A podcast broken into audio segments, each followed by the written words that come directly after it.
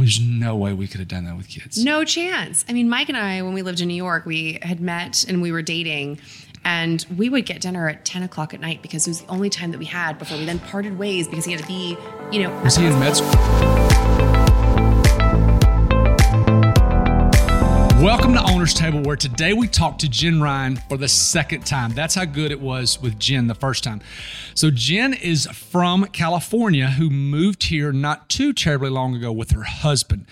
Now, the backstory is she owns a couple businesses here in Birmingham. But today we kind of did my first million style where we just talked. We just talked back and forth about different items and different things.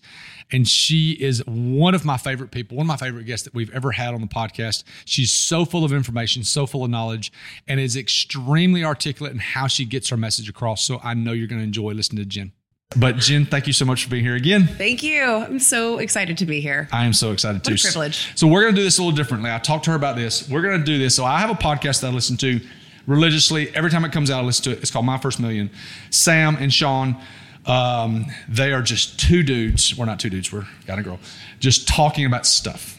And so that's what I want to do today. Great. So you're so I've gotten to know Jen outside of the podcast a little bit too. She's incredibly incredibly interesting. Fascinating is a better word to describe her. And so I just like being around her, sitting with her, and talking to her. She's got so much wisdom um, because she's done a lot of different things. Uh, so let me give you the quick background. Good. Okay. From California. Yes. Went to Yale, Yale, no, Princeton. Yep. Played volleyball at Princeton. Yep. Met her husband's a doctor. You worked at Goldman Mm-hmm. in New York, and then did worked in cybersecurity, Yep. finance and cybersecurity. Uh, married her husband, who's from Colorado. Correct. God, about this? I'm really good at this. Yeah. Um, then, then they moved to Birmingham. Her husband worked for Dr. Andrews, the famous Dr. Andrews here in Birmingham. Got a chance to work here, and y'all been here how long? Six years. been here six years, so just time enough to really get roots in the place. Mm-hmm. And then her husband gets a job that is a once in a lifetime job. Her husband is the new doc team doctor for the Green Bay Packers. That's right. And I asked you, so I was like, the Green Bay Packers. So the Green Bay Packers are a special organization. They're one. They're very unique in so many different ways. They're like they don't have an owner. It's just really, really different. But I said, "Hey, how long's the doctor that? What happened to the doctor? He's retiring. How long has he been there?" And you said, "Was it 35 years. 35 years?" So this will probably be a lifetime thing Yeah. for y'all. Maybe.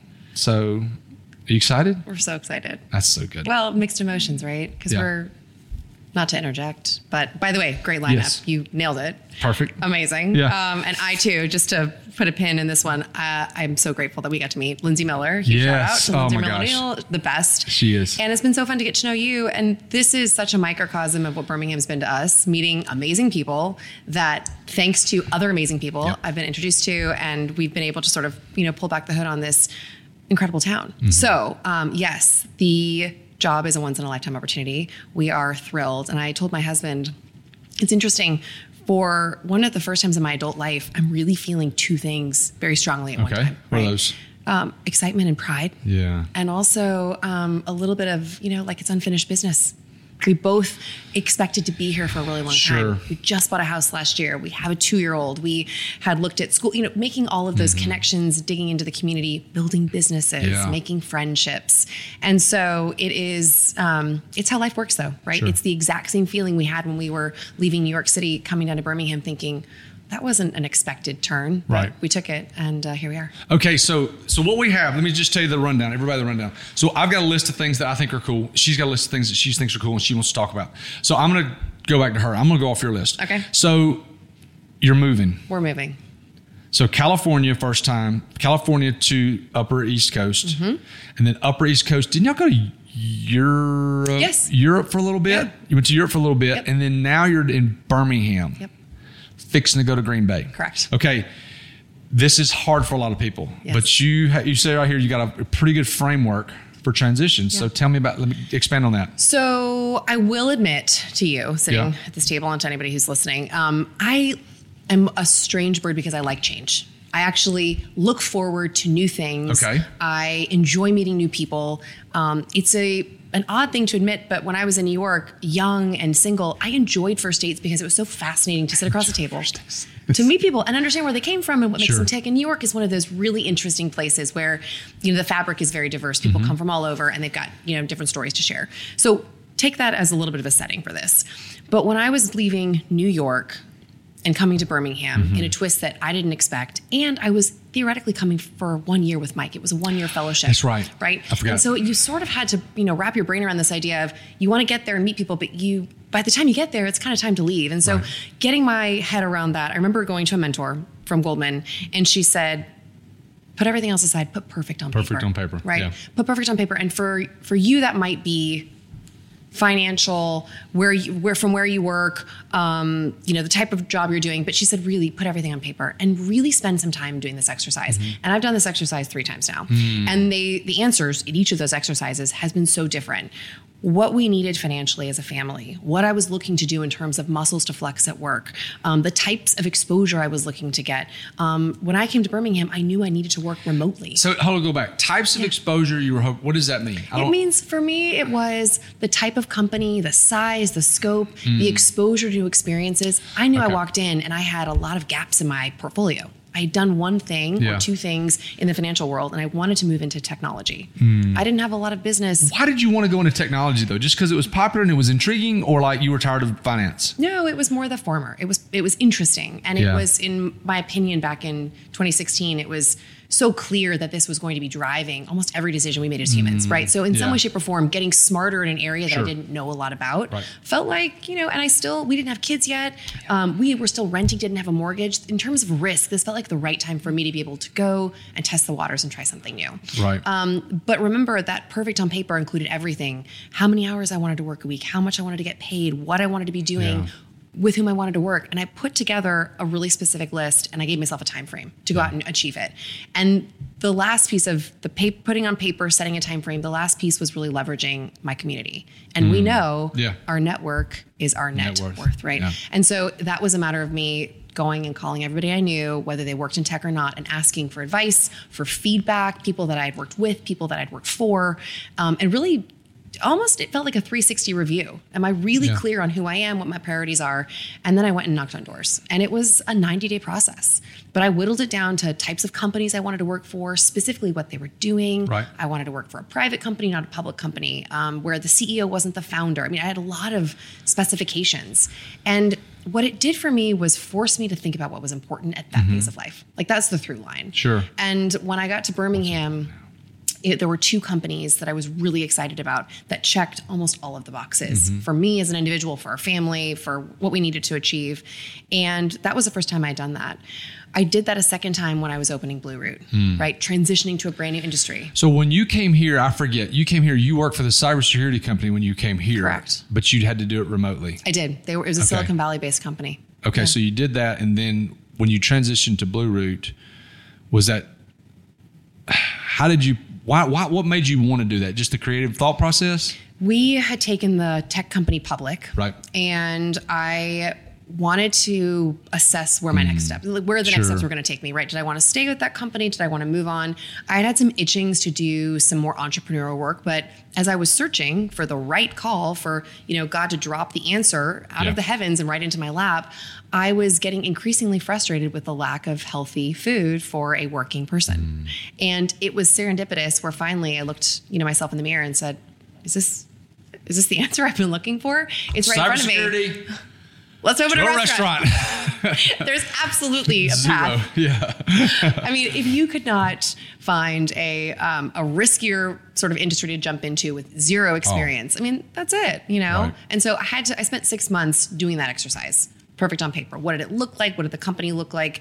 Um, what did the team look like? Where did we want to go? How are we going to grow? Like every question that I could think of, and that journey um, allowed me to take the leap and leave the corporate job and say it's time to do this. Hmm. Scary. right? Really scary. But I felt really good about the work that I had done to feel comfortable with making that leap. Have you done this in the transition to Green Bay yet? That's the third time. So I'm in the process of doing this now. And Mm-hmm.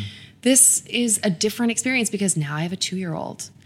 We are going to make new friends. We're building a new community. And I've learned so many things about what it meant to be intentional in Yeah. a new place. Mm-hmm. And I'm Pretty tell, good at it. now. I mean- I got some practice.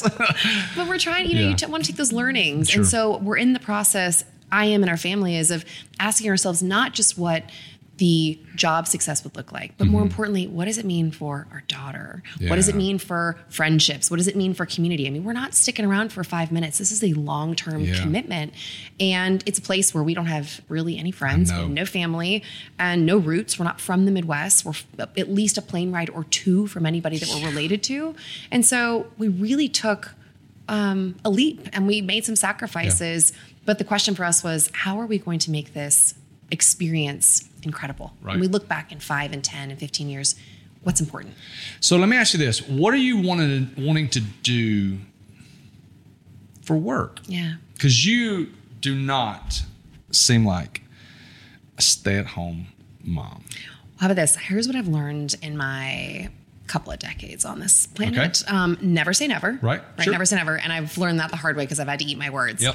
But I will say in this phase right now, um, I am trying really hard, and many days I feel like I'm failing miserably at trying to balance being a great mom and being a leader of two companies. Mm-hmm. And being a leader of two companies doesn't just mean setting the strategic direction. It means, you know, supporting your team Sure. and the humans behind it. Yep. And it's really hard to do all of those things really well every single day. And by the way, any working parent who's listening to this feels that, right? You know that. I heard a girl say one time that the word there is no such thing as work-life balance. No.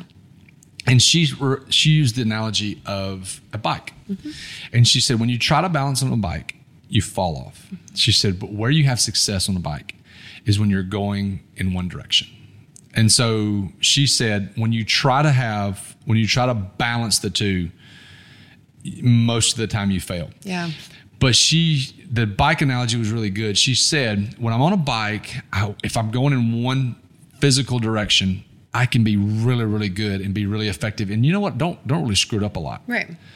But if I'm going in the other direction, I can be really, really good and not screw it up a lot. Mm-hmm. But where she, what she said was, and this is the thing I took from it, is when you're working, don't. It sounds horrible in a way, but don't try to think about I know. like your kid and the and the husband and all that stuff. Now, she was very clear. She said, "Hey, take 20 minutes in the middle of the day and have that block, or 15 minutes have that block when you check in. You do Yeah. all the things that you need to do." But she says, if you're at work, be there. Yes. And if you're at home, be there. That Yeah. way you can like totally. Yes. You're very very good at that. Thank you. That, that I've seen because I'll like. I am extremely just like impulsive, and so I'll send a message, a text, and go, "Hey, whatever," whatever," and it's like seven or eight o'clock at night, and sometimes you answer the next day, Yeah. which that's great. I know. but no, no, no, that's great. That's a learning moment. Huh? Because I used It to be the person that responded. I have to respond right away. Yes, and so that's very, very good. But like, so we've got crew, okay, and we've got Blue Root. Mm-hmm. Yep. What is the plan for Blue Root? So taking a huge step back Mm-hmm. before crew, before Let me stop. Go back. Yeah. For those of you who don't know, Blue Root is a wonderful restaurant here in Birmingham that Jen opened with the idea, of the passion of having healthy food for people, business executives. She's got a wonderful spot down in Pepper Place, which is in downtown Birmingham. Extreme, like epicenter for so many different things. So I'm sorry. Go. So what's the plan with Blue No, Root? thank you. So the plan before crew came along and before the baby and before the move, all these things, the idea with Blue Root was to open up an operation in downtown Birmingham and support that infrastructure and Mm-hmm. that community and the broader Birmingham community by eating healthy by serving healthy food. But we were going to grow. And so the idea was how do we take that, how do we learn and do that first unit really, really well and take it and replicate it in tertiary cities across the southeast and the Midwest, really where they're flyover zones for really wonderful healthy Yeah. food right? New York has it, LA has it, San Francisco, Chicago. I mean, there are other cities that look a lot like Birmingham that are deserving of Yeah. food options like this. But then you tack on these other things. We launched Crew, a 2nd Mm-hmm. business. I had a baby, and now there's a move. And all of a sudden, this pro forma that I had written, this trajectory that I really Sure. wanted to support and push on, seems near impossible without Right. help. So the long and short of it is the unit that we have in Pepper Place continues to flourish and Okay. stay open. And I have an amazing team. Shout out to Chef Robin Bashinsky, Luis, Leo, Laura. I mean, we're so lucky. But the question is, how do I take that idea of growth and make it a reality? And this is one of those inflection points as I get older. We'll talk about vulnerability. Like I looked myself in the mirror and realized I needed help. Sure. I couldn't do it by myself. Yeah. And so the question for me was, do I go and share with people over the last few months that I'm leaving? And that I am moving and life is taking me in a different direction. Does that put me in a spot of vulnerability and almost um, weakness? you know? yeah. And the answer was, I did it. I went hmm. out and I talked to everybody that I knew really well and people that I didn't, and was open to every conversation. And I asked advice. It wasn't asking for anything specific. It Yeah, was just me and you had the same had that conversation. You asked me. Yes. Yeah. What What do you think? How would you approach this? And so I went to these smart people that are in the industry or not, Right. and just say, help help me think through this. And ultimately, out of the woodworks, a bunch of people have now approached me and asked if they can partake, invest in the company. I've had some op- you know opportunities to sell the company, things that I wasn't really prepared for, Mm. and now there are options on the table. And so once I have options on the table, I can really start to sift through what's the right next step for Blue Root. Yeah. So the unfortunate um, answer is that I don't know yet.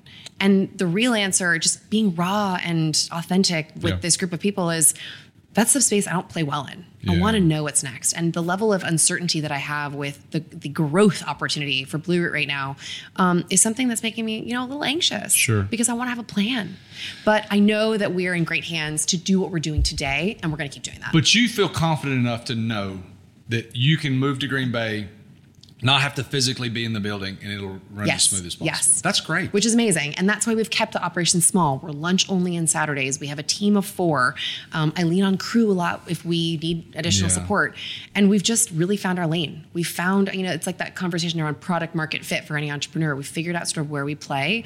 Um, but I've really had to ratchet back growth aspirations. And that's what's been hard.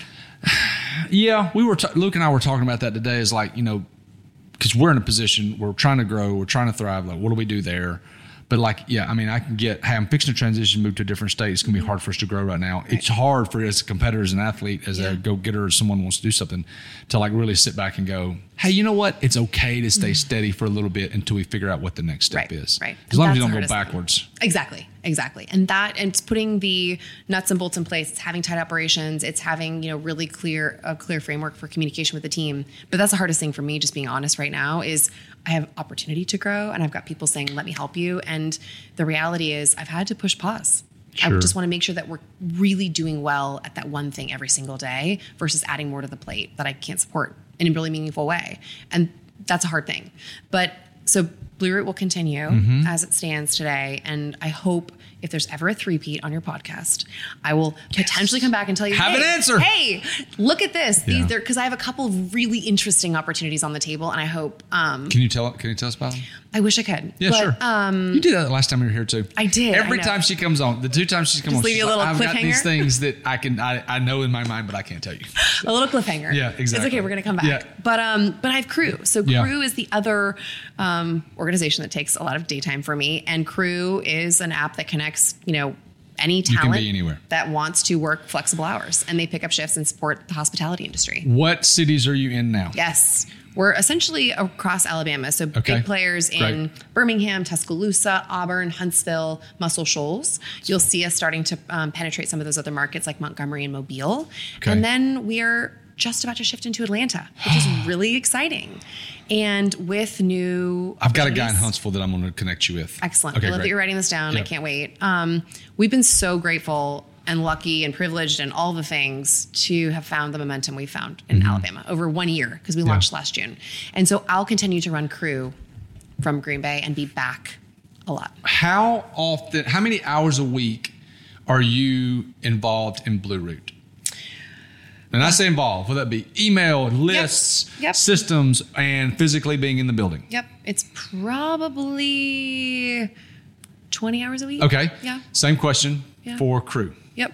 Um, it's hey, that bike analogy kind of feels like the same sometimes, where some weeks it's a little Mm-hmm. bit more, some weeks a little bit less. It feels like um, that 50-50 split, give or take. Not that there's really a 40-hour work week, but Yeah, sure. I would say, yeah, I would say 20 to 30 on each of those. Yeah. And a lot of the things for Blue right now are behind the scenes working on these potential opportunities. And Mm. I still, I've still decided to maintain um, oversight on things like payroll. And um, we review the financials, and I have my fingers on sort of all big strategic decisions. Um, I work with our marketing team. I'm ensure like ensuring sort of you know the direction we want to take with new menu items. But the team is doing an incredible job executing on that strategy. What is the last thing you think you will let go of on the Blue Root part?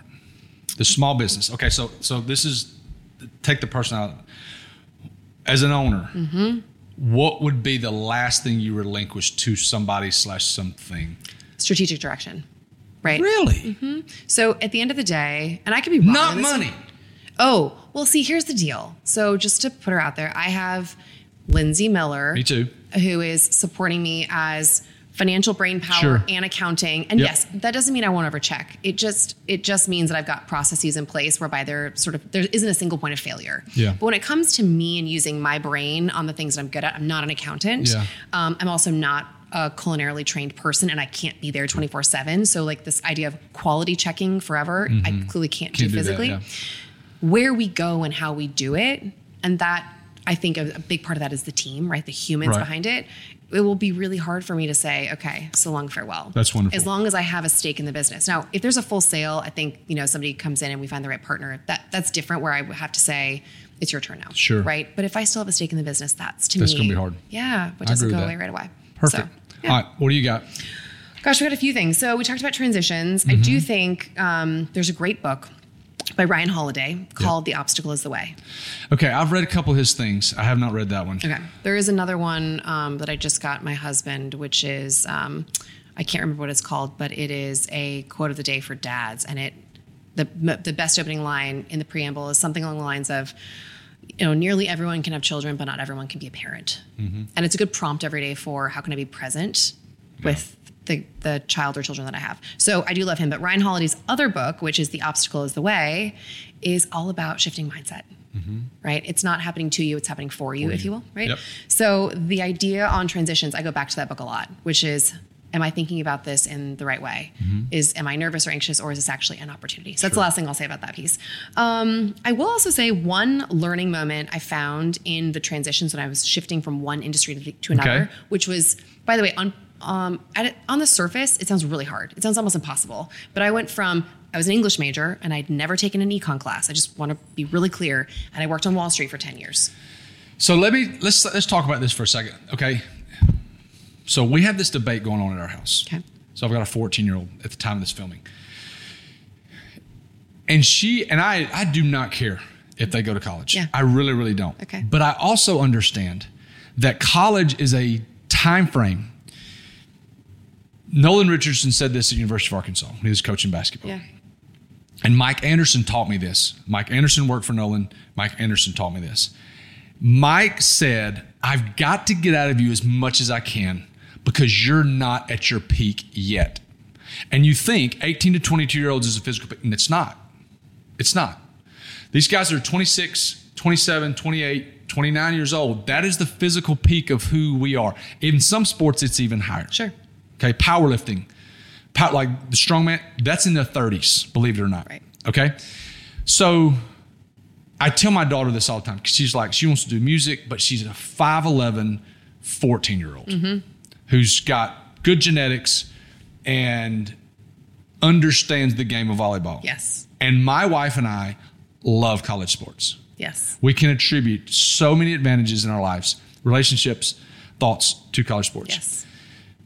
So I want everybody to hear that you went to college Yes. at one of the best colleges on paper in the world.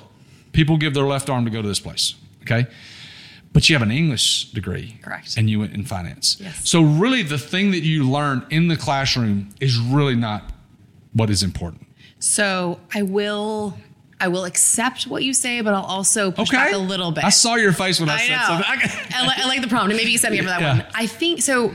Yes, and Princeton is one of those places. It's a liberal arts college Right. whereby there aren't um, kind of you know there isn't a like a law major or a um, pre med major. You have to do sort of classes to get certificates. There wasn't a finance major. There wasn't a business major. There's not an entrepreneurship major. What you end up having is sort of broad brushstrokes. You've got a history, you know, option, or an English, or political science, maths, science, whatever it might be. But and you can get certificates, sort of minors, if you will. But the point is, when you look at that, you're like, how does this tee you up for real life? And looking back, and I felt it when I was there, but you know, you're much wiser Sure. later on looking back. So in in hindsight, what we're learning are a lot of these skills that are really hard to teach. Critical thinking. Yeah. So right, having being asked a question in front of your peers when you're at that ripe age of not wanting to be embarrassed and looking like you know what you're talking about, being able to articulate your thoughts, being able to synthesize a lot of information, Right. being able to connect dots. Um, I mean, it sounds a little bit silly, but that's what we really learned. It was that, it was relationships. And I will say, hands down, being an athlete in college Oh. taught me all of these invaluable skills, which by the way is why when I look through resume stacks, I look for the kid who's Yes. flipping burgers and who played sports. And that doesn't mean or I would just say have like another hobby and or interest because what that teaches me is this person is flexing a muscle outside of the curriculum and it's even more interesting if they're able to get great grades. Yeah. They figured out time management, they've understood what it means to play on a team, they know what it means to take feedback in Yes. hard times, they know what it means to work through a difficult situation. I mean, Right. those are really hard lessons to learn, Yeah.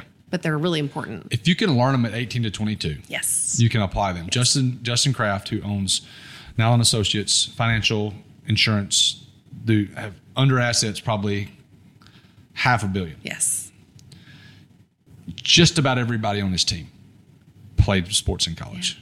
And he told me a story about this one guy that he just hired that was an athlete. He's like, Thomas, I did not want to hire this kid. And he gave him three different tests over the course of like six weeks, Jen. Okay. This kid kept coming back. And he finally hired him, and he's been great so far. Okay, amazing. But he just hires athletes. I think there's something there. The athletic experience answers those questions for you. It's really Oh. hard to test for those in an interview. Sure. Right? So if by the way, if your friend can tell us what those interview questions and tests look like, because we're always trying to test for those soft skills, right? Yeah. And so the through line of all of this for me was I learned a ton when it came to um, how to think, how to engage with people, relationships, and all those sort of formative experiences. And again, the athletic experience was, you know, hands down incredible. But I will say what it did teach me also is that if you're open to learning, we learned how to learn. Mm-hmm. Yeah. Right. I can learn, you know, and so when we think about bringing people into Blue Root or crew, it's so much less about the hard skills. I can Oh, teach you to do almost anything. It's the mindset you bring, the attitude, the grit. I mean, again, soft stuff. Um, and so that's what was really important. The practical thing to me, too, Yeah. is I'll say this I don't know what people did with all the time that didn't play sports. I don't know what they did. so, seriously, like during the season, it was 25, 30 hours a week doing your sport, mm-hmm. just doing it. Not to mention any of the travel, not to mention any of the other things that go, that don't get counted. But I sit there and, and, and if I wasn't playing sports, we had workouts, we had conditioning, we mm-hmm. had meetings, things like that. But I had a job Me too. 25, 20, 25 hours a week, freaking till one o'clock in the morning mm-hmm. sometimes. I sit there and I go, like, there's this kid. He was dating my niece, going to college. And I go, hey, you going to do? He's like, what do you mean? I like, when you get to college, like, you're not playing a sport. Like, what are you going to do? He's like, I'm going to go to class. I'm like, bro, you're gonna be so freaking bored. I was like, you gotta find a job. Nah, I'm not gonna find a job. I'm like, dude, you need you need to find a job. Yeah. Because the only thing that you can do is get in trouble Yes. and get lazy. Yes. That's mm-hmm. it. And the first semester, and I asked him, I was like, "What do you mean?" to do? I played so many video games." I'm like, "It's awful." So if you're not playing a sport in college, you need to find some. I told somebody this other day.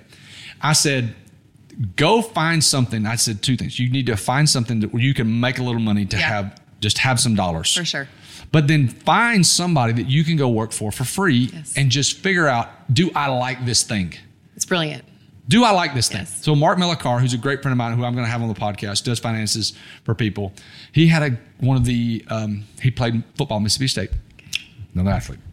He said that one of his teammates' dads owned a financial firm Okay. and said, "My kid is not going to do this, but I know you.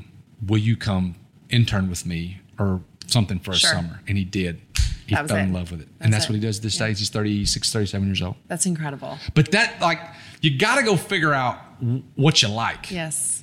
And what, you, number two, I heard a guy say this today. What are you good at? Yeah. Because just because you're passionate about it doesn't mean you're very good at it. Because, like, if I was passionate about singing, that would not be a very good career for me because I'm not very good at that. Right. So you got to figure out what you're good at too. That's right. That's so, right. but college sports helps you figure out what you can and can't do in a lot of ways. Which, and two, the time thing. Mm-hmm. How much time do you have? What can you do? What can you fit in this? What what, what can I do with my free time? So By the all way, I those had things. so much time before kids. Listen. Wow. So let's talk about that. Revelation. Let's talk about that. So I heard a guy say this the other day on, a, on some kind of podcast. He said, It is an unfair advantage for someone single and with no kids in the workforce. yes. because the amount of time that you have that Yeah. you can go to anything that you want to do Yeah. is astronomical. Yes. I mean, so for example, when Jack and I were first married, no kids, I coached. This is not an exaggeration. NC State, I worked for a boss that had been in the NFL for 20 something years. I worked 90 hours a week, straight up, 90 hours a week. So he comes to me on a Friday. I'd been there since six o'clock in the morning. It's 6.30 at night. Been there 12 and a half hours all day. Hey, Thomas, from, he's from Minnesota. Hey, Thomas, get out of here early today. Go take your wife out to dinner. I go, Coach, I've been here 12 and a half hours. but that's what we did six months a year. Right. And we loved it. Yes. Jackie was probably 60 or 70 hours a week Yeah. doing volleyball, teaching school because yeah. she had to travel a lot. Right. But like, there's no way we could have done that with kids. No chance. I mean, Mike and I, when we lived in New York, we had met and we were dating, and we would get dinner at 10 o'clock at night because it was the only time that we had before we then parted ways because he had to be, you know, Was he in med school? He was in residency. residency, Yeah, okay. Right. And so, and you, you need to be on your A game. You need to be able to prove yourself, but you're also trying to learn because this is your time to absorb everything that's important that you're going to put to, into practice later. Sure. But um, I mean, I remember saying no to so many things. Oh my gosh. When I was in my 20s because I was heads down working really hard. Yeah. Um, I told Luke, the guy that's been working with us, I said, saying no is a superpower. it is. If you can figure out how to say no to the right things, it will open up you to so many different things. Mm-hmm. It will. So, okay, thoughts I have. Yes. I'm gonna you answer this really quickly, and then I'm gonna answer this. Yes. So, what are I don't care what it is, Okay. business, family, what what are three things you will not compromise on? Come hell or high water, Mm-hmm. three things you are not going to compromise on. Um, It doesn't mean I'm perfect at these, but I really Yeah, sure. Morning routine, Really? Mm-hmm. Okay, give me Um, give me the 30 second version of that. Workout, meditation, journal, Mm-hmm. coffee. By the way, it could be two or one or two of those things, but the point is me time before I go. Seven days a week. Usually it's the five and like maybe one day on a Saturday. Perfect, Like okay. one day on a weekend. And a piece of that too is setting up my day in terms of priorities. Like what's the one thing I have to get done today? Right. Great. Move the needle. All right, so morning routine. Mm-hmm. Um, family dinner, How many days a week? Seven. Seven. Yeah, and that may mean that Mike and I go on a date night, but we have a, like a little bit of time with the two-year-old, and but it's it's the only time. And granted, he's working late sometimes. I'm definitely working late, but it's really important, even though she's really small, for us to do that time. We Oh, did that when we were kids. that's great. It's really important, um, and we have the privilege of doing that. And I think that our lives are about to change a little bit, and so Mm. we'll take what we can, right? Um, and it's connected to that. But I will say the third thing that comes to mind, um, and there are probably so many others that I should say, but um, it sounds really silly. Bath time. So even if dinner is missed, so two of these three things I was not expecting. you okay, it go all. ahead. Um, yeah, this is awesome. It's it's me time in the morning to set myself up, and it's nighttime routine. When I don't answer the phone between six and eight o'clock, it's because PM. PM It's we're there. We're cooking, eating, talking, phones down, and then we go up and we do bath time. And Mike and I sitting next to the bath. Talking about our day, engaging with her. It sounds so silly, but it, it is one of the most precious things. And it just, you just, everything else goes away. It just doesn't matter.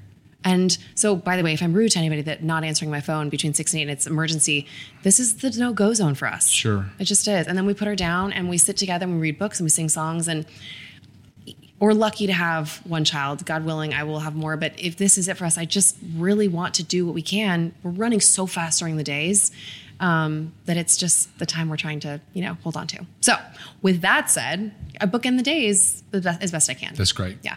So it grounds me. And by the way, when I miss it, I feel it. Oh my gosh. My yeah, I agree with that. What, Um, what did you think I was going to say? You know what? I didn't know. Yeah. I did. I did not know. I knew that you were. We're similar in that, like we have pretty regimented as far as just like routines and things like that. I did not know. I was not expecting bath time. Mm-hmm. I was not expecting dinner time. Yeah. But that's Yeah. that's wonderful. Yeah. So there So, we are. Surprise. Perfect. Yes. What about you? What are yours? So for me, I remember the three things I won't compromise on are number one, it's a morning thought, but there's there's things in the morning that I seven days a week, 365 days a year that I'm going to do. And that's number one, like time with Jesus. Like I need the time to sit, slow down, let the world. People always talk about, well, I don't have to get up early. You know, you know what? You don't have to get up early. You don't. But when I'm up early, between four and five o'clock in the morning, no one's bothering me. I agree. And you that own two businesses and have a husband and have a two year old, everybody's asleep. Except, well, Mike's up too then. Yeah. But that's our only time. That's it. I know. Mm-hmm. So no one bothers me. No phone's not ringing. None of that stuff. So my time with Jesus is extremely important. Sometimes it's 12 minutes. Sometimes it's 45 minutes. Sometimes it's an hour. The next thing is, and some people disagree with me this on is fitness. Like I'm going to. Well, a lot of people say and argue with me to to the to the death about taking an off day. Like Oh. I exercise every single day, seven days a week, every single day because and, and I'll say this some days the intensity is not like this morning I was feeling it this morning so I went hard Yeah. this morning Yeah. but I may not go so hard tomorrow Yeah. and so figuring out that, that the fitness part of what I do is that those those two things are incredibly important um, the third thing which I'm we're, we're working on is trying to s- stop and look at my wife and just talk. Now, sometimes this has this does get compromised, out of town, whatever. Mm-hmm. This is the thing that we are work. This is the thing that I'm trying to be the third thing Yeah. because with three kids, two of the three of which are playing multiple sports, it is not easy. So those are the things Jesus, fitness, and then time with Jackie. And sometimes the time with Jackie is five minutes. Now I'll say this: the bath time thing is wonderful. I think I'm going to go talk about that with her and see if we can get that because that's wonderful. Um, okay, what else do you have? What is? Give me So some of your see. thoughts. Oh, we, we're talking about um. So the transition situation. I will say one additional Yeah. thread on that one is the lesson learned for me. I remember when I was trying to make this jump and I put perfect on paper and I, you know, really nailed what I really wanted to pursue and the companies I wanted to talk to and the people I was trying to get in touch with. I made this terrible mistake of thinking that my resume was going to speak for me. Hmm. And the resume is like what's happened. And the best advice that my boss at that company that I ended up working for said, Jen, what got you here won't get you there. And it's just a good reminder of putting a really good story around who you are and what you can do and being able to extract the learnings, the mess ups, the vulnerabilities from the experiences. Because when you're interviewing in a new space, it doesn't matter if it's your first job out of school and you've got no track record, Right. or you're 50 and you're like, I'm going to try something new. The most compelling thing that somebody can hear across the table is here is what I have learned, and here what is what I'm going to do for this company, how I'm going to apply these skills Right. and these experiences. And so being able to put a really good story, I think, was the lesson learned for me and um, not sort of reading through the resume. yeah. And it sounds obvious, but I can't tell you how many people come across my desk and they want to walk through their resume and they talk about what they've done as if they've achieved all of life's, you know, greatest accomplishments. And I'm like, you're missing the point. Yeah. Right. So you, you also got to work with somebody. If you're interviewing them, you, got, you're right, you also got to work with somebody, and you want them to be at least a little bit intriguing. Obviously, they have hard skills that you need, Sure. But also, like, I want to know who you are, Yes. because I'm spending more time with you than I am the skill that you have. Mm-hmm. And so, being able to spend time with someone, you, you got to be able to talk. And some people, you, I told someone this yesterday. This is so crazy. You don't have to absolutely love somebody, but you have to respect them. But you also, there has to be something in your soul that like enjoys being around that mm-hmm. person. Because if you walk in the door and you say, "Oh God, they're Jennifer," hmm. you can't do that. it's gonna be a long. It's going to be a long, together. long mm-hmm. relationship. So, or um, one. Okay, so let's talk tactical Yes. things. So I get people asking me as I've gotten older, turned 43 in April, I've gotten older, younger people, 20s. Hey, what would, because, because like, you know, we own our own business, real estate. From the outside, obviously, we have a relatively successful. What is successful? No one Right, knows. right. Uh, family life, like, and they are asking, like, "Hey, what should I do Yes. so, from a tactical standpoint, I don't want theory. Sure. What would you tell a 23 year old that came up to you and said, "Hey, what what what's, what what would you do if you were my age right now?" So I think one of the greatest gifts one could give themselves, particularly at that early age where you are a blank canvas, right? You've got college under your belt, um, school under your belt, maybe, maybe not, maybe just ready to go and try something new. Um, it sounds so easy, but ask people to shadow and spend time with them mm. for free. right? Yeah. And this is where this goes back to this idea of what's perfect at every stage of life. And there are going to be moments when finances are really critical. I remember for me, a big goal leaving college was to be able to stand on my own two feet, and that just narrowed the scope of jobs I was able to take in New York City. Yeah. Right. And so it was that was an important, you know, step forward for me to do that. Um, it's not that I was dying to work on Wall Street. Just to be really, really clear, I was dying to, you know, grab some technical skills. I wanted to be able to be financially sound. I wanted to be able to meet people, and I wanted to live in that city. This was a learning experience for me. It wasn't Okay. because I was so compelled by the um, the industry necessarily. So I would say, if you're 23 and you're in a position to look forward a little bit and ask your 30 something self, what is what do I want to have sort of in my, you know, what arrows do I want to be able to shoot when I'm 30? Skills, experiences, relationships. And I think that really starts to help one form what's important. So at 23 for me, it was, I'd encourage this person to think about the hard skills that they really wanted to work on. And that could be super technical, it could be in marketing, it could be in an industry where you're using your hands. But are there skills that you want to go really sort of um, be able to put in that personal portfolio and say, I've been able to do this. I would also say a 23 year old today has a tremendous advantage if they have a good attitude and a good work ethic mm-hmm. and they show up and they show up on time. Do not underestimate the power of those things right now because whether it's true or not, and I can count many examples where this isn't true, there is a misnomer right now about 20 somethings. I agree. Yeah. And so, as a 20 something year old right now, you are already in an advantage by showcasing that you have the grit, the work ethic, the ability to show up and um, and be open to learning. Right. So thinking about the skills that you want to glean, thinking about the experiences you want to glean, and I wouldn't just think about the next job or the next promotion. No. Right. You have to think farther ahead of, um, and also if you have no idea what you want to do, this is where to your earlier point. Okay, let me. That, that's I was going to pin you Yes, there. yes. Okay, I don't how many people leave freaking college, Yeah. and this is fine. Yeah. This is fine. I don't know what I want to do. Right. What do you tell that person? There are two kinds of people. There are the types of people that knew from an early age that they they knew what they wanted to do. I, my husband's one of those people. He was in junior high. And Oh, he knew, me, I was that. I want to be this. Yeah, And I'm 5 years gonna- old. I'm gonna coach college football. Okay, the, you you decided Yeah. to craft your whole career Yeah. Mm-hmm. around getting to that point, and he's done the same thing.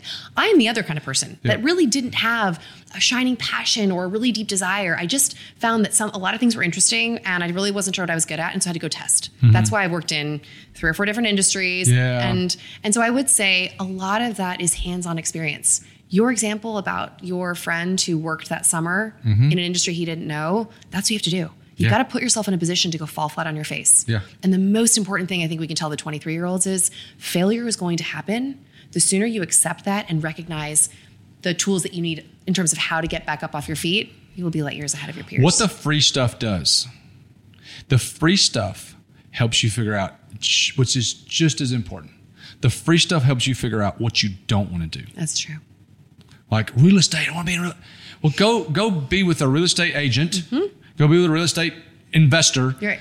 And like, go. This sucks. I don't want to do this. Well, good thing. Yeah. You're not committed to figure, it. Figure that out. Yeah. So, but I will say, people in our position, I won't speak for you. Yeah. I would be very, very, very open to somebody who said, I've done research on your business. I really like what Yeah. you're about. I would love to give you my time for the next six weeks and I want to learn everything I possibly can. Would you be open to that? Yeah. Oh my God. I would be. And by the way, that's a lot of work for somebody to take on an intern because you've got to structure a program, you've got to make sure it makes Yeah. sense, you've got to, you know, give them the tutelage and the oversight. But I would be willing to do that because you know what? Somebody did that for me. okay. So I had this conversation with one of my people the other day. He's got a graduating senior, doesn't want to go to college, whatever. And she's like, I was like, does she want to go to college? She's like, no, not really. I was like, what's she going to do? She's like, I don't know. I said, listen, go find a job. Yeah. Work 30 hours a week doing something. Walmart, coffee shop, DoorDash, I, it doesn't matter. Get money coming in the door because you got to figure out money. And then, like you said, go find something that you think that you're mm-hmm. interested in mm-hmm. and go do it for free and tell them, hey, and, and be super realistic. Say, hey, Jennifer, I love what you're doing with Blue Root. Can I come work with you for 15 hours a week? Yes. And just figure it out Yeah. because you don't have any responsibility at freaking 19 years old. No. So, It's the right. I mean, it's the right call. But I do think that hands-on experience, it's unmatched, right? The books can only take you so far. Go out and you do the hard work. do. Get your hands dirty. You got to do. Yeah. Um, okay, 23 year old self. I got three Tell me. really quickly. Learn how to make money. Okay. Like figure it out. Yep. You got to figure out how to make money um, to where you can just just live. Yep. Okay. Um, is that selling? I think selling is paramount. Mm-hmm. Like you got to figure out how to sell because I'm selling, you sell every day Yeah. to your kids, to your husband, to your crew people, to your whatever. Number one. Number two, don't buy stupid stuff and stay out of debt. Like, These are very practical. don't buy stupid stuff. Yeah. So don't trade up in cars. Don't like those things do not matter. No. So learn how to make money. Don't buy stupid stuff. I know those are both financial things. Mm-hmm. And the last thing is a little bit like theoretical, Okay. but I heard a guy say this and it just resonated with my soul because I'm a believer in the little things. And he said, show up every day. Like, don't miss. And that that's theoretical, mm-hmm. but show up every day. Mm-hmm. It's the small. Okay, I heard this and you'll love this. So the guy goes, and he was a, this guy was a cusser. He's like, there is no effing silver bullet. It's a thousand gold BBs. Yes. And I was Yes. just like, that is so good. But it's also so applicable to everything, right? Yes. People want the quick fix. Does this not apply to fitness? it, it, yes. A teeny bit every day is better than doing one hard workout every two weeks. Just Exactly. bit, right? Showing up every day. So those are my about that. 23 year old things. I love that. And those are and those are a little bit theoretical, but like they can fit into everything, every Mm-hmm. every 23 year old. Because I can't tell you people that are in their early 20s that have debt. You got eight or nine thousand dollars of credit card debt or whatever. And I'm just Mm. Like, oh my gosh. Don't do so it. Yeah. um, I think that's right. But I also would say there's maybe one more thing. yeah. At 23, theoretically, you're unencumbered. Right? This is the this is the time where you actually could go do something wild and crazy. When I say that, I mean push yourself. Yeah. Take a risk. Yeah. Right? Move to a new city or test that job that's outside of the limits of what you think you can do. But this is the time because if you cannot teach yourself in your 20s to go learn how to try something new, fall on your face and get back up, it's going to be Right. really hard to learn that when you're in your 30s and 40s when you theoretically have more responsibility, other people to care for A, Mo- a spouse. A mortgage to pay. I mean, Yeah. all of these things. So I just take the. I mean, be calculated about it, but take the risk. Sure. Take the risk. Figure it out. Try, Yeah. try something new. Right? Um, investing. yes. A business owner, high income, doctor. I mean, this, Mm-hmm. Yeah. you know, what, what's y'all's investing split as a So family? um, most of it is tied up in real estate. okay. Like what? So well, we've got a house, Yep. and I would say um, we're invested in some other properties through funds. Right. Okay. So real estate is like a good place for like us. REITs? Okay. um, or yeah, yeah, or multifamily. Um, but either way, there's like some interesting opportunities on the real estate side that we've that, that always feel comfortable, and I feel like it's in the family, so it's been something that we feel Sure. Open about doing. Um, I would say we have a large cash position right now because the markets are all over the place, Hmm. um, and the rest I don't get. We don't get wild and crazy. We have any of our investable assets, most of them sitting in Vanguard. really? Yeah. I just we don't get I, we don't end up paying fees. Boring, to- compounding, just let it go. Do y'all dollar cost average? Do you take something every month, put it in there, and just shut your eyes? Mm-hmm. Yeah. Yeah. And for the most part, that's how we operate. And we try not to get cute. We're not economists. We're not. We're not trying to time the No. market. Um, and every now and then, we'll find. I mean, Mike actually has a better sensibility than I do, but he's invested in a couple of what we'll call like individual stocks over the last you know ten to fifteen years, and those have been more like money that we say, here's a little bit, and we're comfortable if things go down the drain. Whereas the preponderance of our wealth or any cash that we have sitting either in cash reserves to be used for operating capital or sitting in Vanguard. Yeah. And it's just, it's not sexy. It's just, it's simple, But it's, it's direct, fine. and we know Like, the outcome. It's yeah. boring. Yeah. But the other thing I would say too is we have personal capital tied up in both businesses. And so Mm-hmm. we've de risked. I mean, I'm in the two riskiest industries that exist. Sure. Right. Tech, Tech, startups and restaurants, restaurants. Let's be honest. And so de risking it for our family was really important too. Yeah. Right. Something conservative. Yeah. Good. Yeah. Conservative what we know. So try not to be cute with it, but kind of boring, but real. It's fine. Totally Yeah. fine. How about you? So we dollar cost average, Mm-hmm. and I, and I I'm not a market guy. Mm-hmm. We have a guy that does that for us, and we just give it to him. Very very low fees, like Yeah, you're saying. Right. And so probably 40 to 50% of our net worth is there.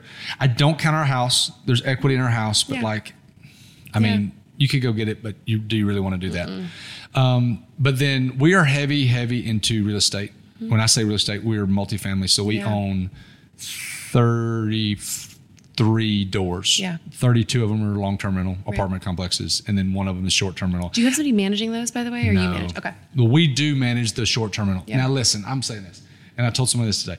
I don't not. I am not a fan of like going out and buying a bunch of Airbnb short term rental. Right, right. I just that's not my flow. And there are some people that are just backing the truck up Yeah. rich doing that. It's not sure. my thing. Um, I have a propensity to to tilt towards real estate. Mm-hmm. Um, I just bought another business.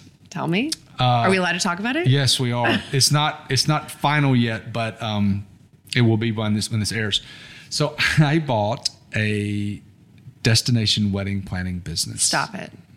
Okay. You were surprised by my answers for my top three non negotiables. I am surprised by this answer. So I'm a huge fan, almost fangirling, fanboying over this the girl named Codie Sanchez. Okay. Oh, you- I yes. just, I just, I think she's the best thing since peanut butter. Uh, I don't know her moral standards at all. I just know that her thoughts and the way she expresses her, I love. And so she talks about buying boring businesses Right. and things like that. And I love real estate. And so we take a portion of everything. This is a little bit counterintuitive. Yeah. Um, I take ev a portion of everything that our business, MealFit, Yeah. brings in. Okay. And I allocate a portion to other investments. Okay. So gross. Yeah. So if we take in $10,000 or $50,000 or $100,000 Right. this week, a portion of that goes into an account that I can take to go invest in whatever. Right. It's not a huge portion, but it is a portion, and it, again, compounds and builds up. And so her theory and thought is go buy boring businesses that are just, they just slowly churn out cash flow, slowly make money. Buy them from people that have owned it for a while, mm-hmm. that can you go in and add something to it Okay. to make it better. Okay. So I posted on LinkedIn. This lady saw a video of me saying, "I want to buy boring businesses. Buy something that you're. Are you a business owner that want to get out of something? Don't just let it go by the wayside. Right. I'll buy it from you. Right. Get a DM from this random lady No. Based where? In Costa Rica. She's Canadian, Okay. and she start. We go back and forth, and I say, "Let's just hop on a call and talk through it." And she goes through these numbers. And she hasn't done anything with this business marketing wise. The Instagram sucks. The website's very below average. Like she's showing pictures on her on her stuff from Right. 2000 like 10 Right. and i'm just like and she's still just churning out money now she's not a gazillionaire but she is so antiquated with what she's doing she's great i love her she's Okay. wonderful but we negotiated a price and we're gonna buy and so she plans destination weddings Okay. in costa rica Where in Costa Rica? there's it's a from the central from San Jose Okay. all upon all along the southern border. So she doesn't really go north. Okay. She's got a handful of places that she refers. Yep. She get referrals from.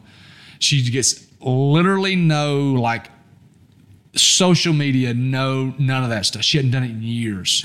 And she's still, it's a full time living for her, and she hasn't marked because she has another like a PR agency that she Yeah. starts. She loves PR, and and so we're gonna buy it. Stop. Okay, so so many questions. Mm-hmm. One of which is in the age that we're in today, where everybody's talking via screens. How do you gut check this? Is this person living in Costa Rica? She does. Um, so the handful of things that we did was, was she lives in Costa Rica, and some of the weddings she physically goes and plans herself. Some of them she doesn't. Okay, So she has people in these different locations that she will pay a fee to, right. That'll and they handle- will manage all of it. Okay. Okay. There are also because there are some competitors there that all that they're they don't do it at all. They don't go to all. So we kind of took what she does, the thought from these other people, the competitors, and said, how can we do this and do it well? And so here, but let me tell you how I negotiated this thing. So Codie talks about owner financing, not having to take out loans and Yep. things like that. Yep. If you can, that's fine. Right. So here's what we did. We agreed upon a price.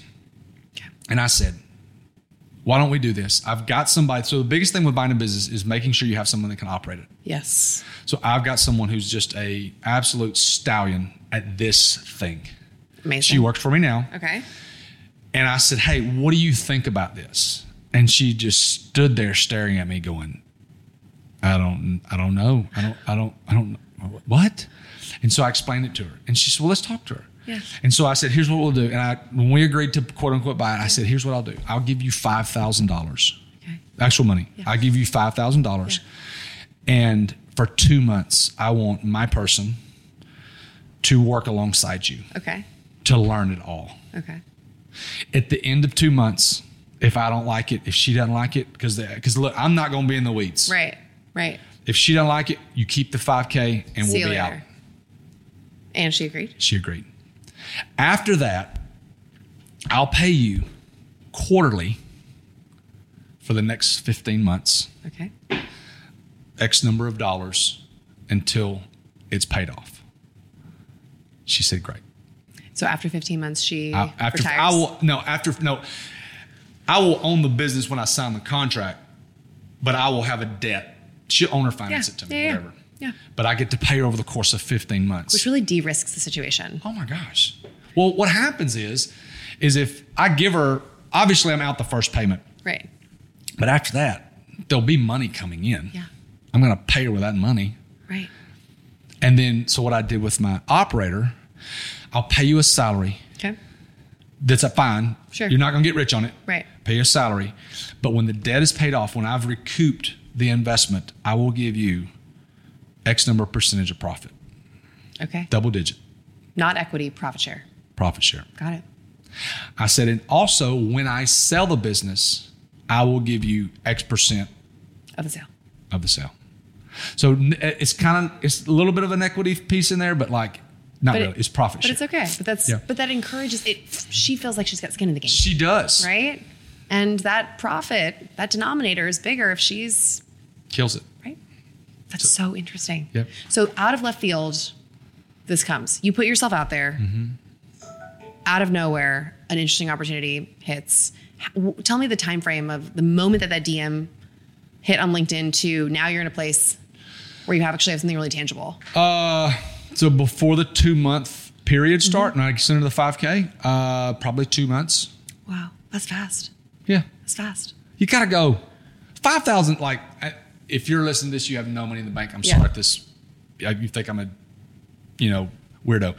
Five thousand dollars in that situation is not a lot of money. It's just not. Yeah, part of the investment. It's yeah. part of the investment. Yeah. It's like you said before we got on air. You got to have money. You got to spend money to make money. Yeah. And so I said, okay, let's try it. And I told, and I, I did go over this with my wife. I said, hey, if we don't like it, I'm just gonna let her keep the five grand. She's like, five thousand dollars. I'm like, it's it's fine. Like, it's fine. I know. So, and then we got the two months, and then Mm-hmm. she's gonna stay on to train to to like um, as consulting or Right.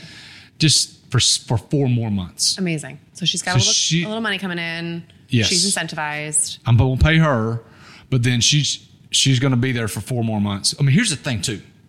This is where I think I have a little bit of advantage. Is I would never do this, but she doesn't know that. Yeah.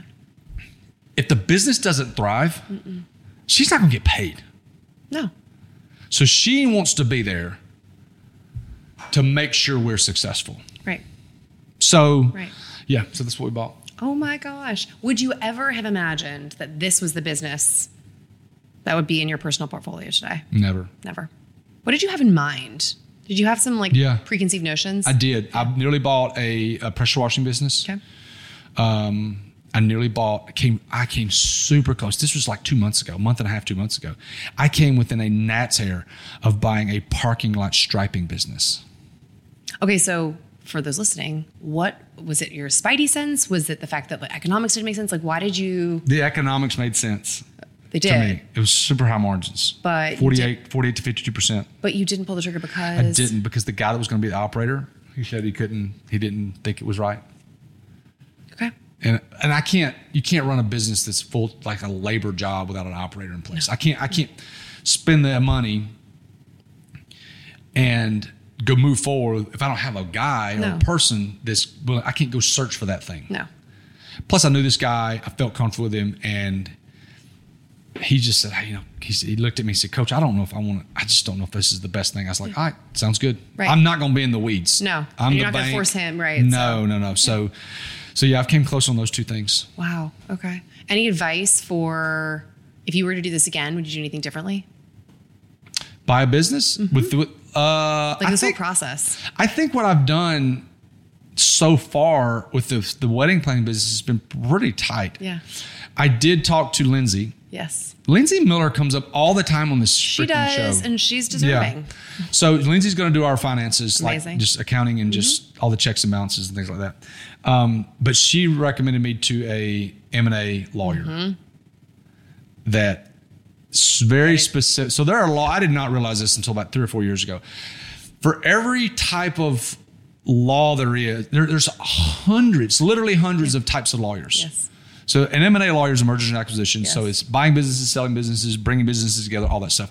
So Michael Clark is who we're going through. He's going to help through all the contracts and things like that. I talked to him yesterday. And so we've been delayed a little bit because he was in Italy for like two weeks. And so he's going through all that just to make sure that everything's to go. buttoned up, everything's tied. If this is not a good reminder to everybody, make sure you have your legal Oh. I's dotted and T's crossed because that will just annihilate you. We are going end. through a legal thing right now, and I will tell you this off air of a contractor. So let me just say this. I'll just go through it.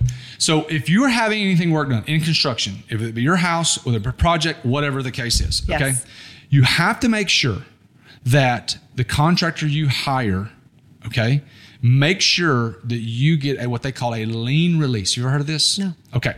You've never heard of this? Well, maybe I have. I don't know. I feel a little bit. a lien release a lien release when they're doing a project at your home Okay. number one that's on the back end number two never give the final payment until the job is totally done totally done like crap cleaned up landscape everything that's agreed upon has to be totally done then you can give the last payment Okay. once you get that last payment you need to give that last payment you must have a lien release from that contractor Okay. saying that all these subs have been paid and all the materials have been paid.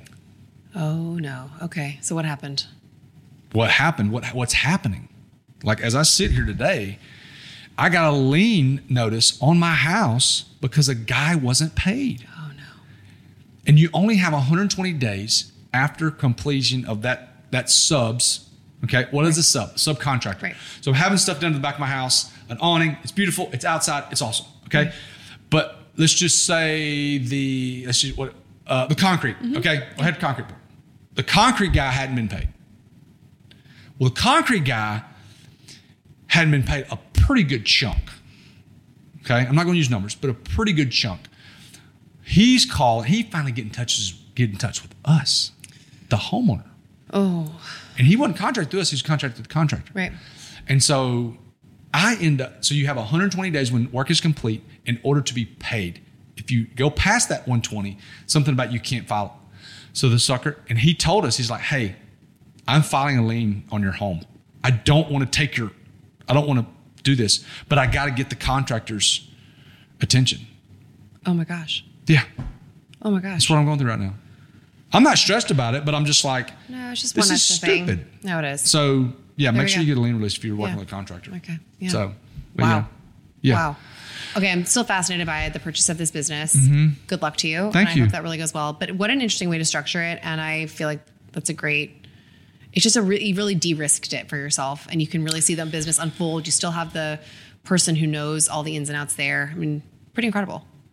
I, I'm excited about it um, because I want to be able. So I get to ask this question all the time about quote unquote passive income Sure. and like income that you're not physically working for all the time. Um, I feel like this is a good way to start down that road. I think it's amazing. It's amazing. So I'm gonna, but I'm still looking for stuff. Okay. So you have some, I don't know, economic bandwidth Mm-hmm. that you can put into play, and you know what that is. And so that could be a couple businesses, it could be many, just depending on the price tag. Because you're gonna have an operator for each of them. Yeah, you'll have an operator for each of them. Uh, also, so the, the the dollars that we set aside every month, what we do is we we have that in a pot that we can do just about anything with. So the areas we do, so we dollar cost dollar cost average. We talked about that, and the reason I'm so just like dead set on that is because that's what helped us buy our first apartment complex. Wow. So when I was 18 years old, so we came, I come from a very middle class family. My parents lived in debt, two school teachers, nothing crazy, but they lived off credit cards. Mm-hmm.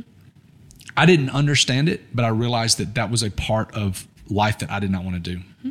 My mom still questions me to this day. She's like, I don't, not real sure where this came from. Right. But whatever. So when I was 18, So in Alabama, I don't know how it was in California. When I, in Alabama, when you graduate, when kids graduate from Right. high school, you send out these graduation invitations, and girls get gifts and things. Boys get money. It's twenties, forties, 50, whatever. So I ended up getting two thousand dollars in 1998. That was a lot of money. Yeah. So I took two thousand dollars. I took a thousand of it and just had it in my pocket. I could buy whatever I wanted to with. I took another thousand and I gave it to this guy in the. I don't even remember the freaking guy's name.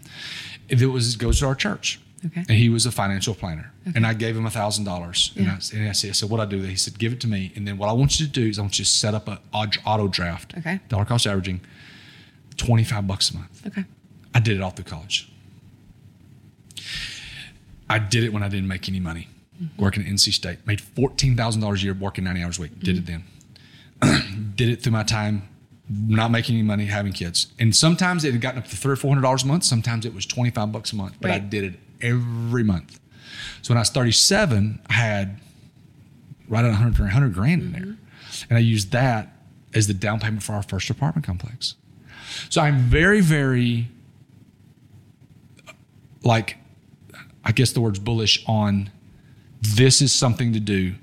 Shut your eyes.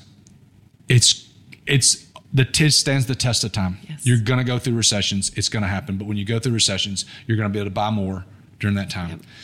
And I just think it's, I just think it's a great thing. It is. And it's never too late to start. So if you haven't started, just start. And it's the best thing you can tell your college age kids. Um, there is a great book, I'll Teach You to Be Rich. Yes. And it essentially, you know this book? For me, Yeah. yeah. Yeah. But I mean, there several themes in there. He's but the new age Dave Ramsey. interesting. Yeah. He, he's the new generation Dave Ramsey because a lot of people have are very averse to Dave Ramsey. Dave Ramsey helped me a lot. My thoughts have changed totally Okay. of things I've learned. But Okay. Ramit is the new. He's the I think he's a new advanced version of Dave Ramsey. That's so interesting. For those who haven't read the book, there's a couple themes in there, Mm-hmm. but I would say one that just is a shining star.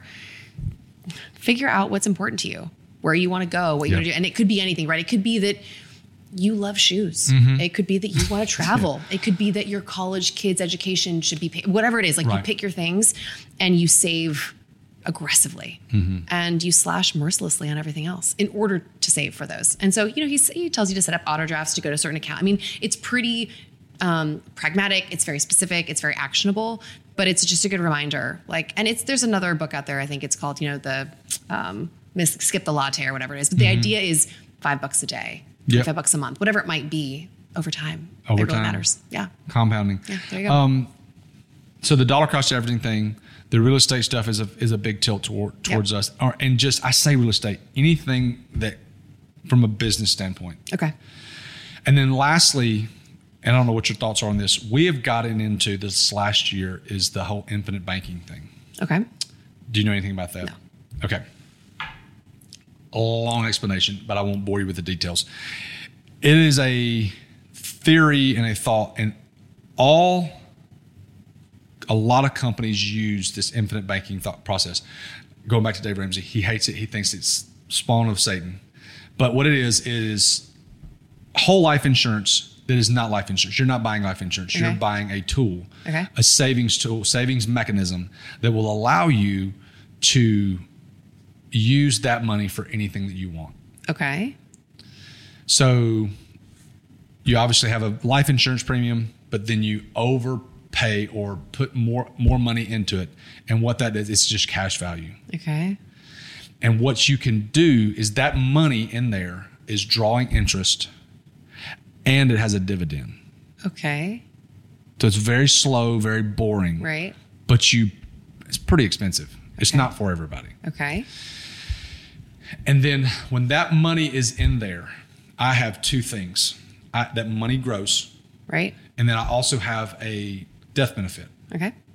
Okay, so it takes care of my family Right. if something, God forbid, something happened. But what happens is when that money is in there, you have a cash value. I can take that money and use that money to do other things. So a great example. Okay. I just gave a guy $80,000 to do a flip. I didn't do it. He said, give me 80, I'll give you 15% in six months. Okay. That's 30% yearly. That's pretty freaking good. Okay. So I pull money out of this IBC, what I call IBC account. I give him the 80. Mm-hmm. But e- but my money is still growing, still getting the interest, mm-hmm. still working the dividend. And I took that money out and I gave it to him. And he is using the same dollars. Okay. I heard a guy say this, and this was the phrase of the month. And he said, Give your money more than one job. And so it's growing here, but it's also working here. And so the and the con, the big picture concept is this is get to the point where you don't need a bank. Now, this is not today. Right. Like if I want to go buy another apartment building or Sure. whatever, I can't I don't have enough in there. But over the next 10 years I will. okay. The n- other layer of this is to teach your kids the concept so that if they don't want to, they never have to use a bank. They can use their own money. You have to pay. I, I'm going to pay that money back to that. Right. But here's the thing. So say I've got a two million dollar death benefit, and say I've got four hundred thousand dollars of cash value. I can pull four hundred thousand dollars out.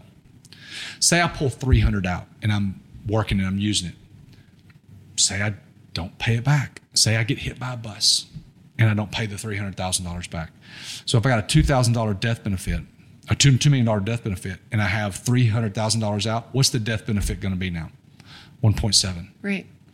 So it's a loan, but I don't have to pay it back. It just comes off the top of the death benefit if I don't want to. Understood. Tax up. All grows tax free. Okay. And then when you take it out, it's just a loan, so It's it a doesn't. loan. And the term to pay it back is Infinite. whatever, to your point.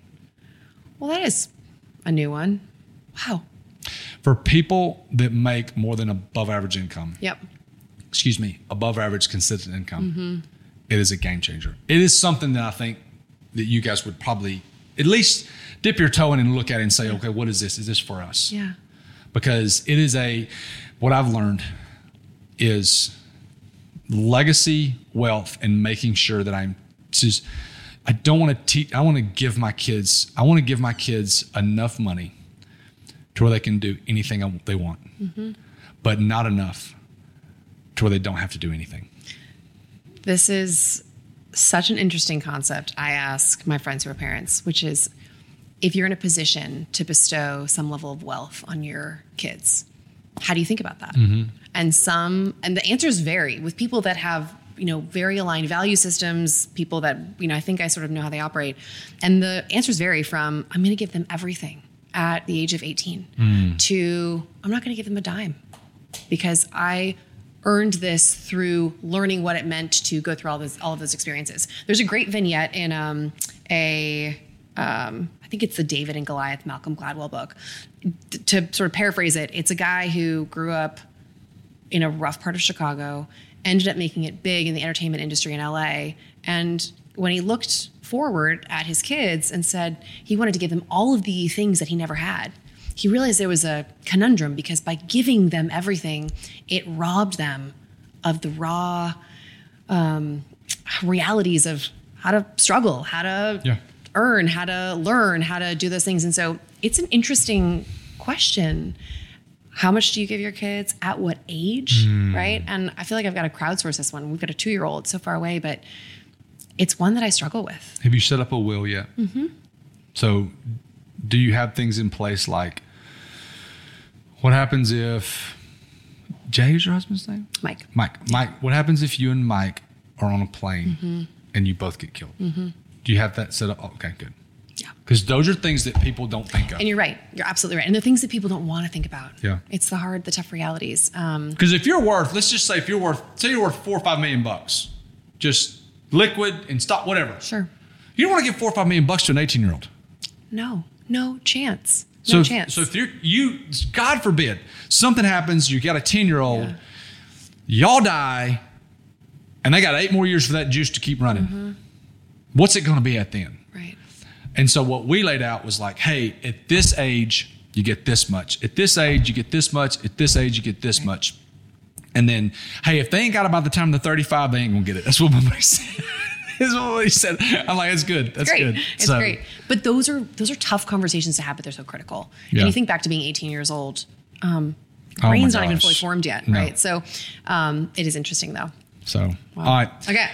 Uh, this has been great. Anything else before we get out of here? Anything at all? Man, I want to. Can you tell me Yeah. your approach for managing people? You've got a lot of different businesses. You're clearly expanding. You're looking in new industries, but there's got to be some, you know, thematic overlap on like how you manage them strategically. But part of that is always the people. Uh, that is a moving target, Jen. And I think with managing people, I heard a, I heard a coach say this one time, and I, I really believe this. He said, "You hear parents and people say, you got to treat them all the same." No, you can't treat people all the same because everybody has different um, personalities. There's different tendencies. There's different things. So what makes Matt tick is totally different than Sierra. It's totally different than Kristen. It's totally different than Luke. The hardest part is figuring out the psychological part of managing people and what what helps Jen. How do I talk to Jen? Mm-hmm. How do I talk to Luke? How do I talk to how do I talk to these different people? And being able to do I need to go put my arm around Jen mm-hmm. and tell Jen how much? And this this is what I struggle with. We had a thing in our team where I was faced with these are the th- and I even I asked them, hey, here's what we're doing. What am I good at? What am I not good at? And I had my team say, you're not good at these things. And I said, okay. I will get better at those things. So I got to figure out what I got to do and get better at those things. And then also, I think that, and what's what I'm learning, and you don't know this, you got to get people on the team that that you feel like will mesh with your personality. Mm-hmm. So I hired this girl named Kristen, and she's been great. We have a lot of the same personalities, but what we did with her is we did put her on a 90 day trial Interesting. and said, "Hey, let's try this for 90 days because Yeah. I feel like after 90 days we'll figure this thing out." And if it, at the end of 90 days it ain't working, we'll shake hands and go from there. Was she If receptive to that? She was. Okay. And if and she all but uh, here's what I did. I put her at a certain pay Yeah. in the 90 and then I said if this works out, I'll pay you this after the 90. Incentive. Yeah. And so she she was like, "Yep, I'll do it." Okay. I'll pr- I can prove that. So that's a long answer to a short question. Is like I think it's always a moving target. I think you have to figure out what makes that person mm-hmm. tick. Yep.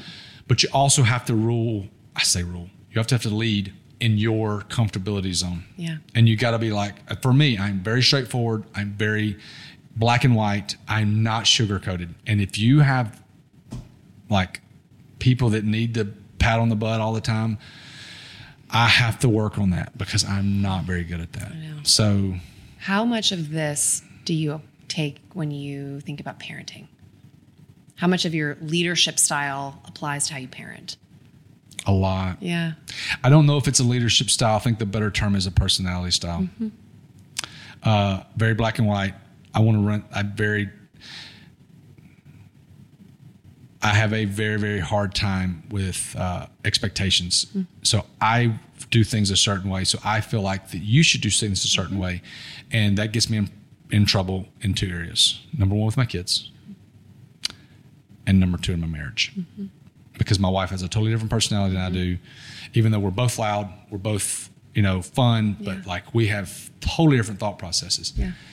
And so the personality part is um is what I have to manage and making sure that I'm touching areas that excuse me, I'm being intentional to touch the areas that I'm not very good at.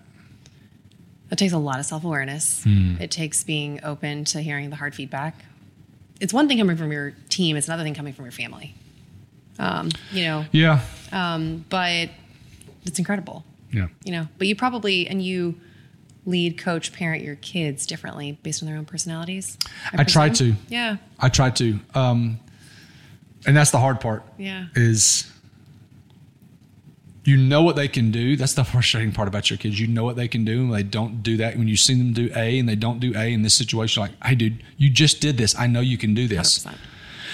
And so I said uh, before we leave, the one of the things I've I've read I've been reading lately about parenting is um, there's a book called Hunt Gather Parent Okay. I'm writing this down. and they talk about The girl is very, very good. She talks about in the book. And she visited Mayans, so people in Central America. Yep. I say Mayans, that, that sect of family. Alaskan Inuit Okay. people. And there was another group, I can't remember. But she talked, one of the themes, central themes was this. She said, I'm done going to two year old birthday parties. I'm done doing all these fancy play days. I'm done centering my life around my child. She said, What I've seen with these people that are producing amazing humans is not making the kid the center, Wow. but including the kid in what we do. Wow. So at two, she's having the kid come help with dinner, messing up the tortillas, screwing up the so and so. And she's very specific. I can get in the weeds for this. She's very specific. She said, don't give them fake jobs, give them real jobs. And if they screw it up, help and go on. And don't hold them to the fact that they need to help for an hour Right.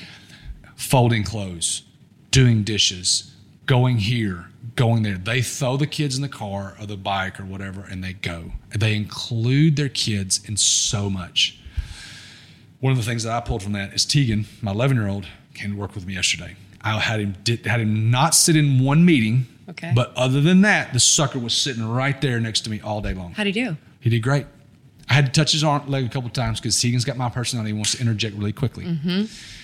But I, I want to include last. Um, was it last?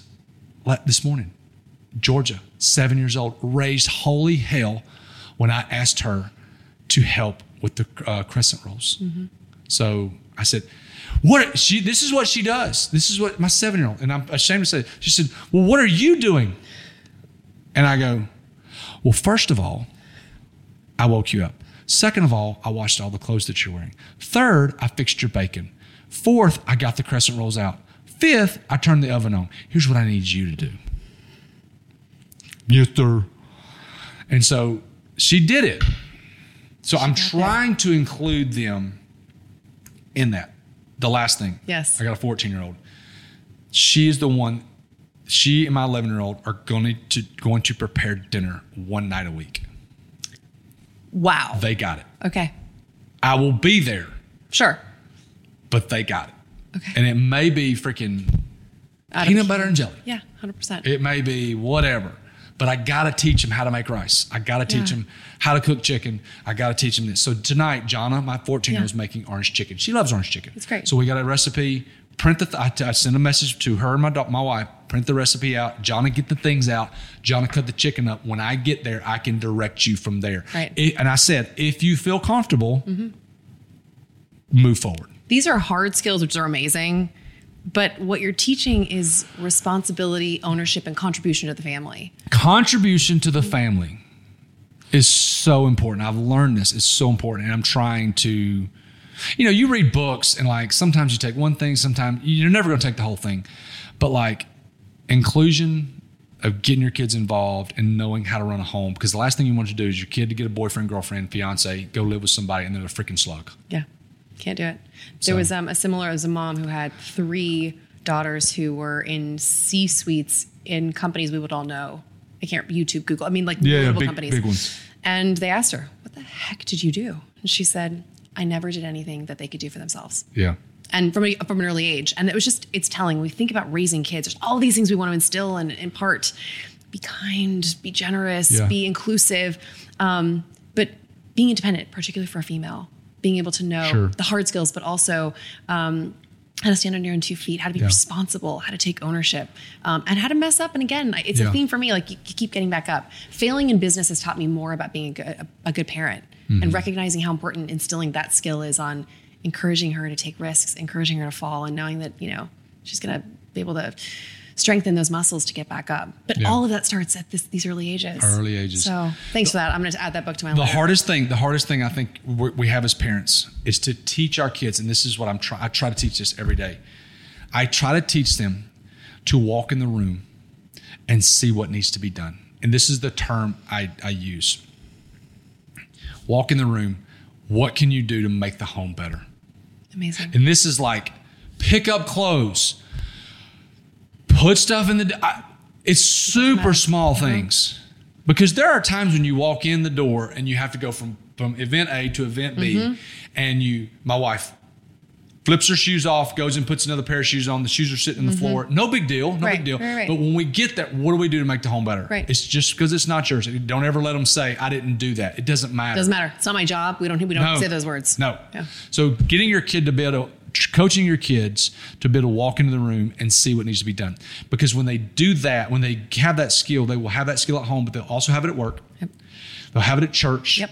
They'll have it at wherever Right. the, the team. Right. And so fig- teaching that has been very, very difficult. We always say how you do the small things is how you do the big Everything, things. yep. And it's um it's so true. Awesome. I've taken so much wisdom from this Awesome. today. So fun to be back. This back. has been great. So thank you so much. I am so sad that you're leaving. I'm so excited that you're leaving because I know that it's something that it is a lifelong dream for your husband. I mean, who who would have ever thought of that? And it? so you're getting to move to a great new place. And um, I think the thing that I'm excited about is you can leverage the relationships you have from California, the relationships you have from New York, and the relationships you have in Birmingham to just grow and do and just you got a wonderful network and I'm so honored to be a part of that and So just grateful. any the small and large things and so if anybody needs to find you yes. okay Yes. she's gonna she's all over she's got over. business uh, businesses that can be run anywhere in the world she's got a business in Birmingham she's moving to Green Bay where can people find Jen Ryan Yes. Instagram is always good. Jay Senske Ryan or at So Blue let's say Root. I'm gonna say that again. say it again Jay Senske Ryan. okay perfect S E N S K E R Y A N. Um, or either one of the handles for Blue Root, Blue Okay. Root Co. or Join Croux, C R O U X. C R O U X. Yep. If you're in the service industry, in any kind, hospitality industry, you got to go to Croux. I will also say to your earlier point about 20 somethings learning how to make money, you don't have to have hospitality skills. No, At the end of the day, hard skills are actually the last thing people want. They want somebody who's going to show up, show up on time, look professional, Right. be presentable, say yes sir, yes ma'am, and get the job done. Anybody can do that. Come earn some cash. It's really fun. Um, and then the last I would say, email.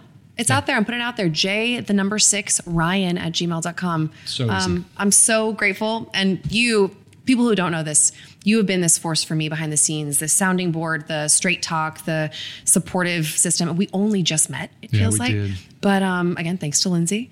But thank you because ma'am. you are a microcosm to me of what this town is about. And it's been, there's been such grace and gratitude. Awesome. And Thank you so much. That's it. Thanks, Woo! guys.